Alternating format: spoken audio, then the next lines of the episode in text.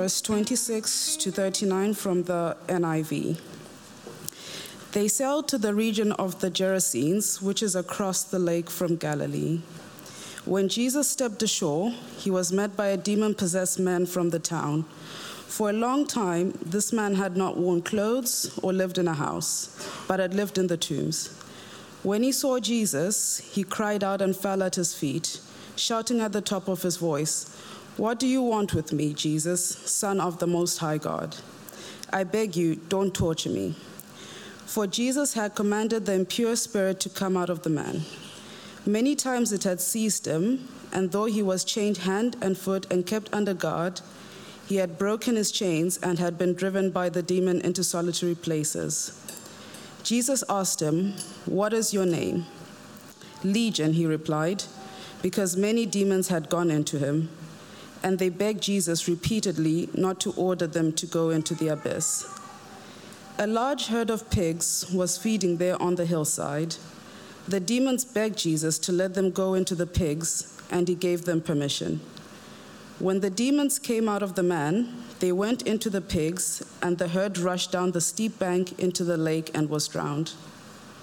When those tending the pigs saw what had happened, they ran off and reported this in the town and countryside, and the people went out to see what had happened.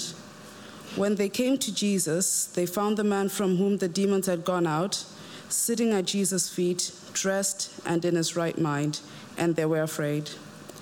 Those who had seen it told the people how the demon-possessed man had been cured. Then all the people of the region of the Gerasenes asked Jesus to leave them, because they were overcome with fear. So he got into the boat and left. The man from whom the demons had gone out begged to go with him, but Jesus sent him away, saying, "Return home and tell how much God has done for you." So the man went away and told all over town how much Jesus had done for him. Amen. Thank you, Rejoice. Can you hear me okay? It's coming through? Splendid. Good morning, everybody. My name is Matt, and it is always a joy and a privilege to see your faces and to stand and to talk to you about Jesus. What a beautiful Sunday. On our drive in, the sun was shining, and there's a kind of sense in the air, isn't there? A kind of like maybe spring's around the corner, you know, the darkness of winter passing, light coming. I like those kind of themes. It is a real joy to start our new preaching series. We're going to spend 5 weeks just looking at Jesus and how he interacted with people. We're going to see how he loved people and tenderly but powerfully brought his kingdom into their lives. I love just looking at Jesus. Now, when I say we're going to do a sermon series on Jesus' love, I don't mean a kind of like nice Clinton card kind of sentimental love. I mean a fierce and firm love. Because when we look at Jesus, when we see him as he's presented to us in the historical accounts of the Gospels, we are looking at the blazing fire of God's love for his creatures. A love that confronts all that holds us back from being what we were made to be. A love that comes to liberate captives, to bring in those who are isolated and hurting. A love that binds up, a love that heals, a love that fights. It's a mighty, powerful, blazing fire is God's love. And that's what we're going to be looking at today.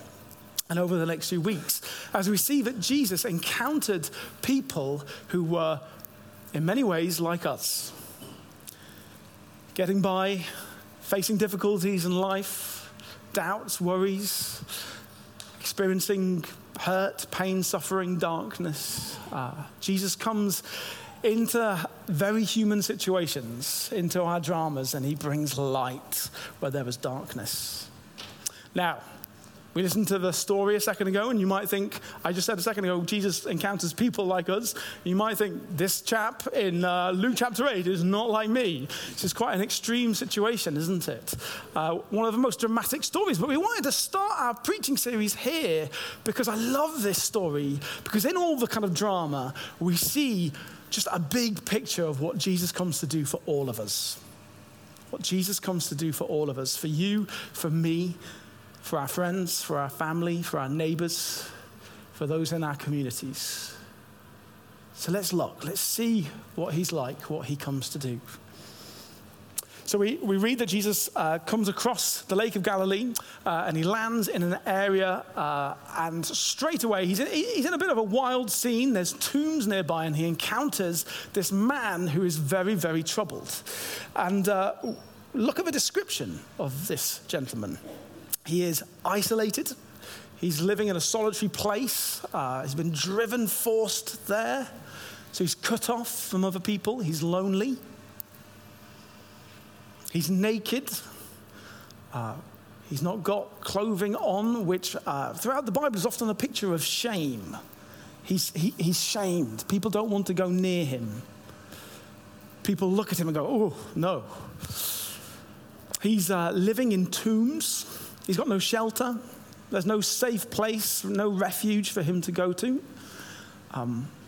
I imagine most of us, although... hang on, I'm going to rein that back in.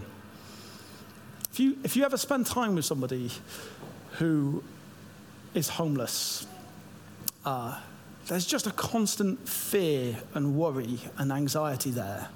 There's no safe place that they can go to. Most of us, can shut the door at night and get into our sofa, maybe put the telly on, read a good book, snuggle down.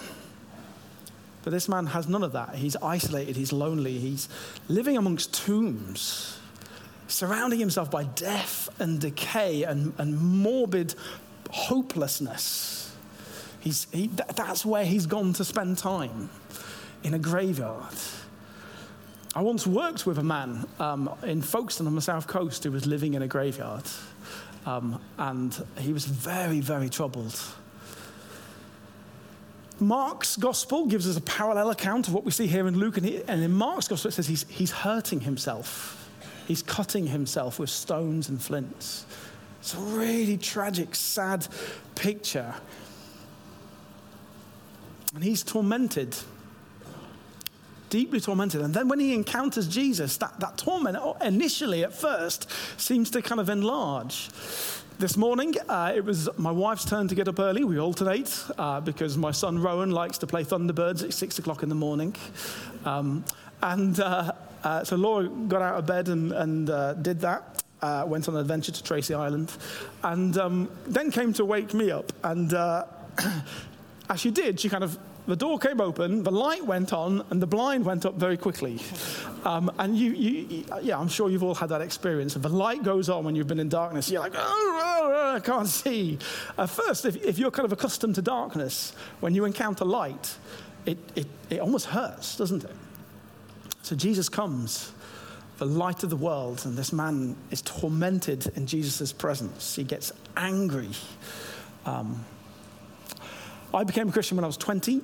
I was at university and I was invited onto an Alpha course, which is an opportunity to kind of hear about Christianity and ask questions. And it's a 10-week course. And over the course, I became angrier and angrier as I was confronted with the love of God in Jesus. It's just often how people respond. And we see that in this man. And the passage tells us that he has been tormented by demons. Now, I think in the modern age with kind of Hollywood and films, we come across these passages in Scripture and all sorts of thoughts come to our mind. This isn't Ghostbusters, is the thing to say.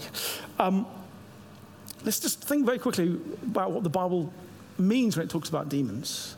See, the Bible doesn't just look at the outside appearances of things. It looks to the inside, to the spiritual powers and principalities that work in the world, that influence and shape the way things are. And in this regard, the Bible's in line with the majority of human cultures around the world today and throughout history, which view the world not just as kind of physical stuff we can touch and study, but actually as being shaped and influenced by deeper forces. And that's the picture we see in the Bible.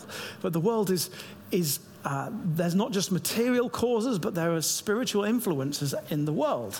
Now, the good news is that many of these are good, and they are all under the authority of the one good creator God, the Father of all things, who is good and loving and just. But the Bible describes that in God's creation, in the cosmos, he has an administrative team, the angelic powers. And some of those rebelled. Now, there's so much more we could talk about this, but I have to leave it there because it's meant to be a short sermon today. But that's the question. We can talk about that another time. So the Bible describes these beings that shape the world, and some of them are evil and corrupt. Have you ever had that moment, maybe you've seen it, it's been your experience, or you've seen it in other people, where things just seem so broken and senseless that you look at the world and you say, if there's a higher power, he must be inept or evil. Have you ever heard people say that? If there's a God, he must be evil, because the world's so broken. Well, the Bible would respond and say, yes, there's an evil influence in the world. That's what the demonic is. Senseless, corrupting, active powers of darkness that afflict, confuse, and destroy. And this man has been subject to a legion of them. So the word legion comes from the Roman military, and it means 1,000. So Luke, the gospel writer, is telling us that this man doesn't just have one demon afflicting him, 2 or 3, but 1,000, an army of them. And here comes Jesus up against an army of darkness. And what do we see? These powers and principalities of evil and corruption, decay and violence, an army of them. One man comes before them, Jesus, and they tremble. They cower. They beg for him to leave them alone. Jesus goes up against an army, and they say, leave us alone. They say, what have you to do with us? Which is essentially they're saying, leave us alone. Don't pay any attention to us. Darkness trembles when the light comes. And here comes Jesus. And they cry out, and they say, what do you have to do with us, Jesus, Son of the Most High God? Now, that term, Most High God, runs throughout Scripture. It's one of the terms that is referred to, used to God, to say that the God of Israel, the God of the Bible, isn't just one God among the nations, isn't just Thor or Venus, but is the Most High God, is the only one who truly deserves the title God.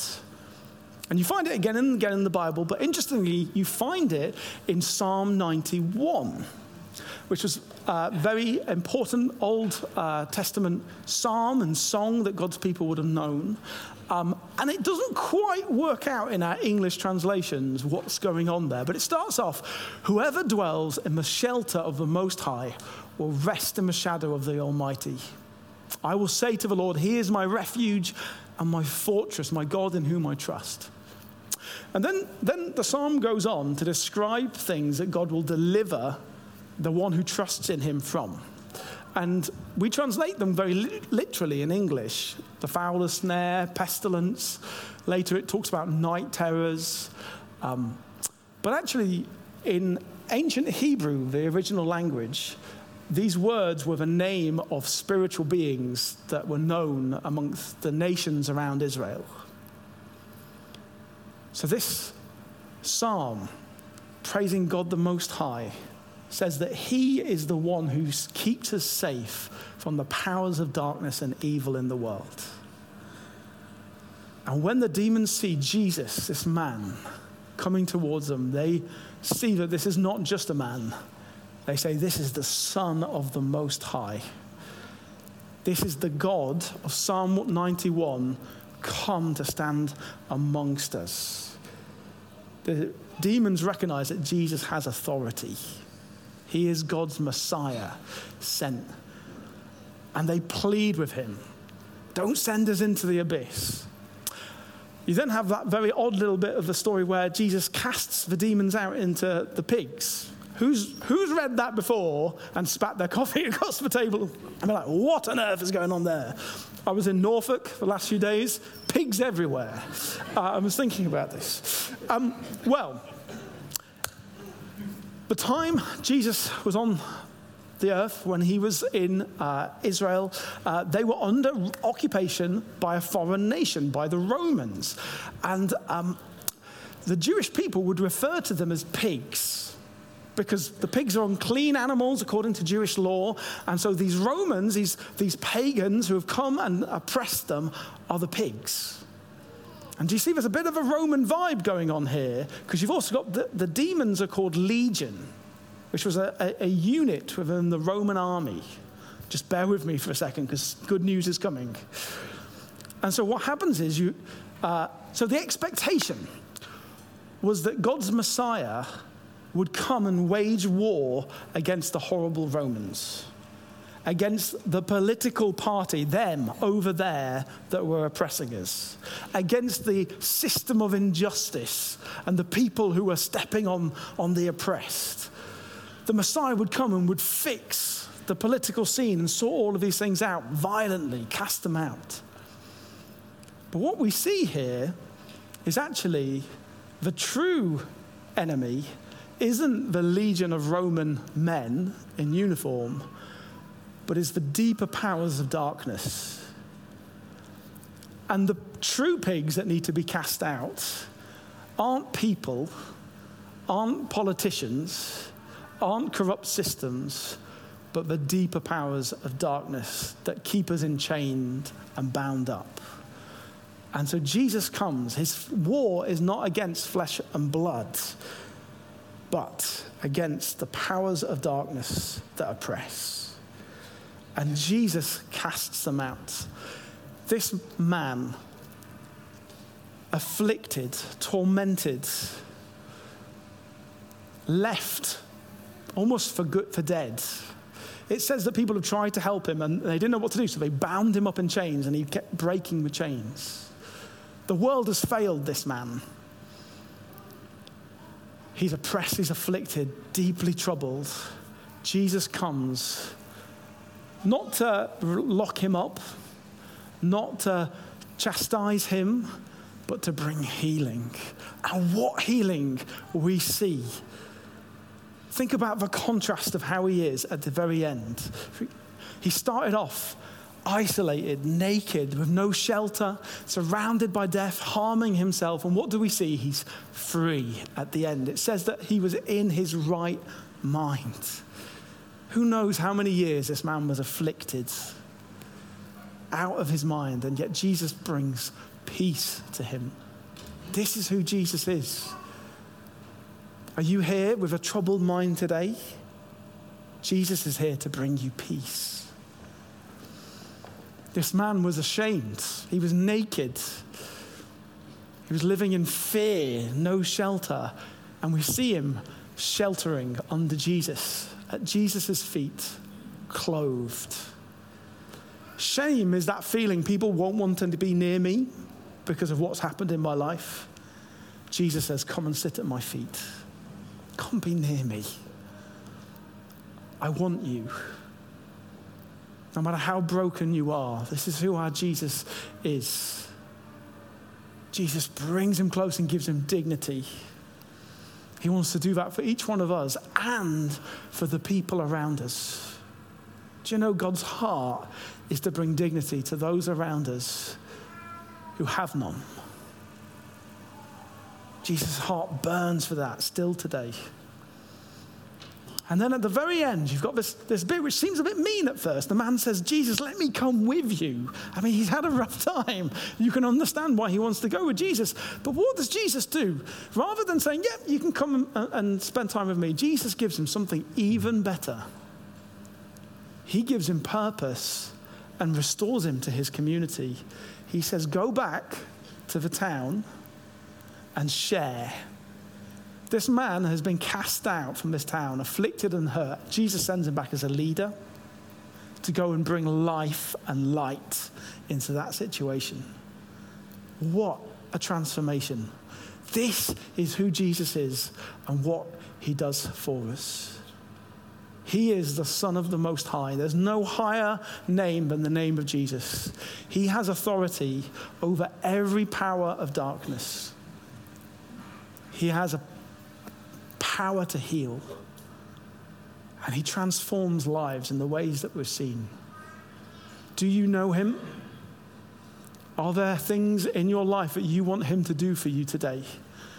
If so, he's here. because he promises to be with his church. Ask him.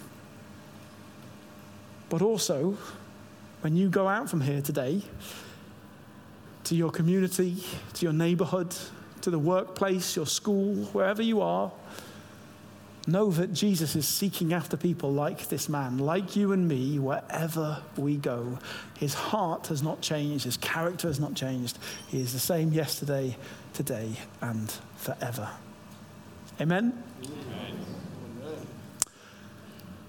We're going to hear a story now of how these wonderful encounters between Jesus and people aren't just a thing of the past, aren't just a thing of the New Testament, but happen here today. And so Angela's going to come up and share. Give her a big round of applause as she comes.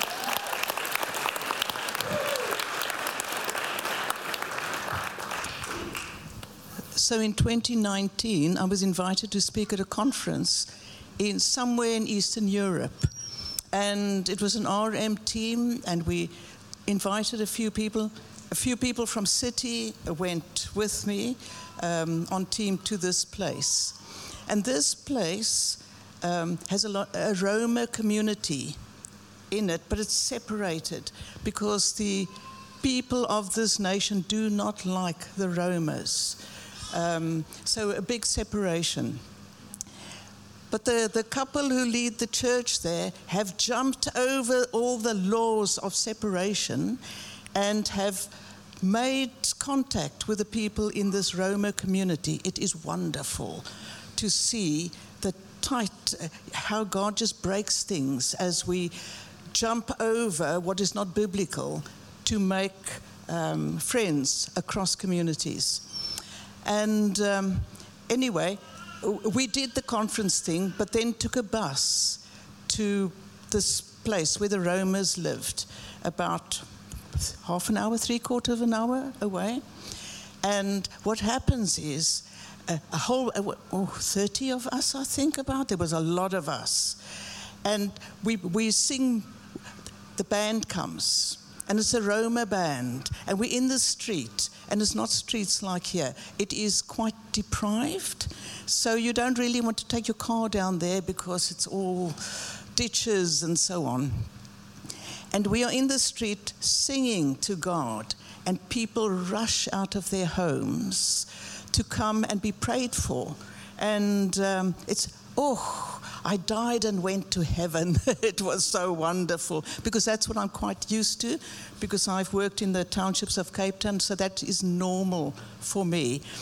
And we were singing and praying for people. I saw our city people praying for people, and wonderful stuff. But then I felt a tap on my arm, and one of the Roma elders said to me, There's a household just down this alley that needs prayer.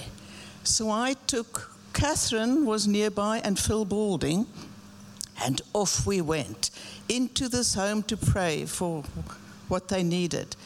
Came out, and at the bottom of the stairs was a woman waiting. And the elder whispered to me, "She's the local prostitute." So you see, she saw us coming down the alley. God is so kind, hey? She wouldn't have come into the crowd because of the shame. But God brought us down this passage so that she saw us and thought, I want something. I want what they've got or whatever. And her eye was huge. It was infected, huge.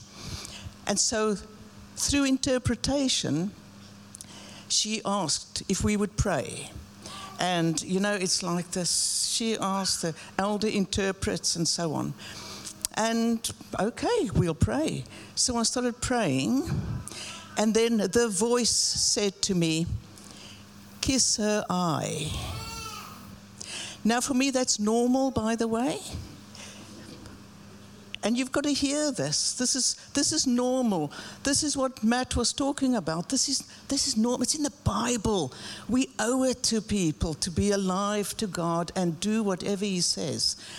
And so it was wonderful for me to hear that voice. Kiss her eye. So I asked permission. Yes. You know, when people are in trouble, they don't care about, is it, oh, can somebody come and kiss my eye?